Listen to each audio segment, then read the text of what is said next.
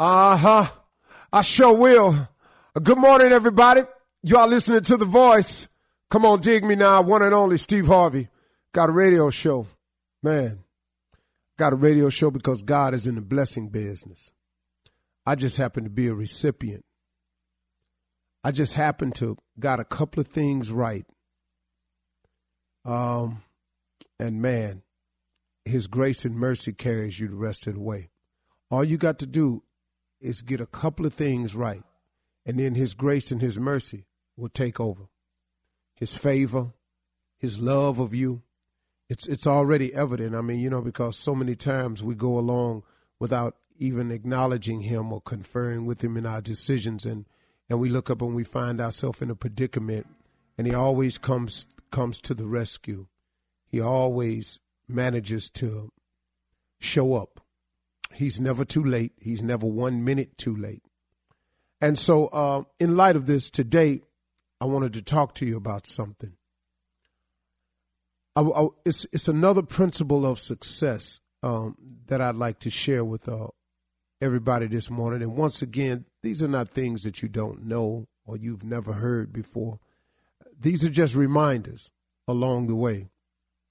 And one of the things you have to be conscious of is don't be afraid to change. Don't be afraid to change because change is coming anyway. See, I, I have a theory. Don't be afraid to change because change is coming anyway. You know, everything changes, nothing remains the same. Nothing. And change is inevitable. Now, you can participate in the change or you can react to the change. Are you following me? You can participate in the change or you can react to the change. But don't be afraid to change because change is coming anyway.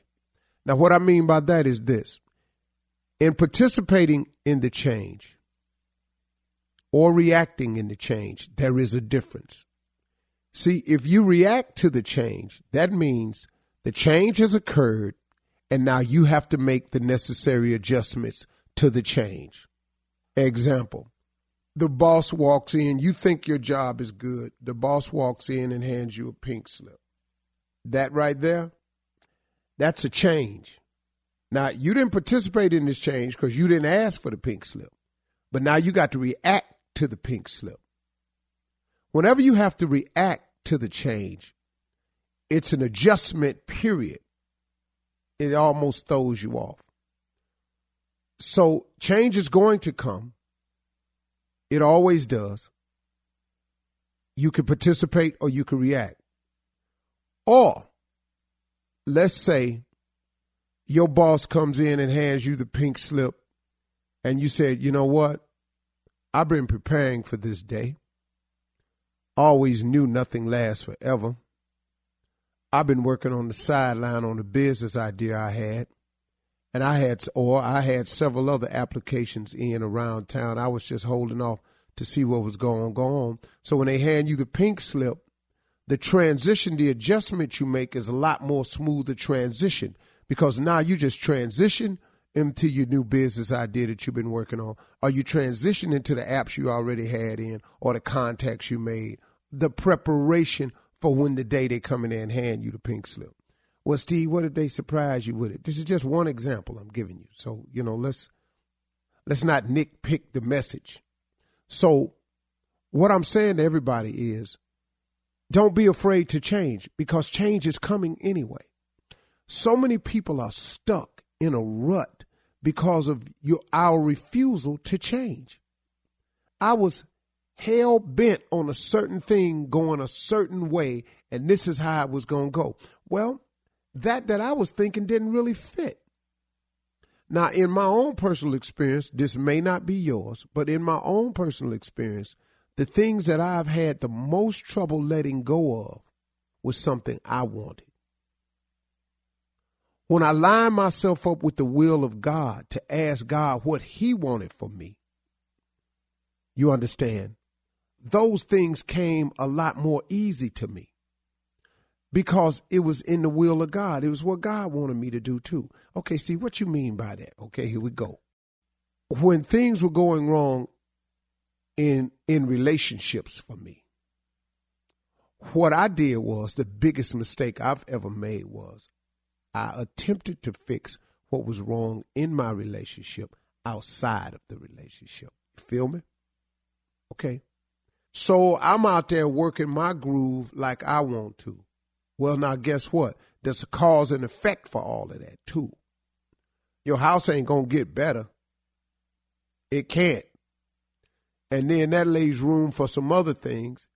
And so now when the change come, guess what? I gotta react to it now.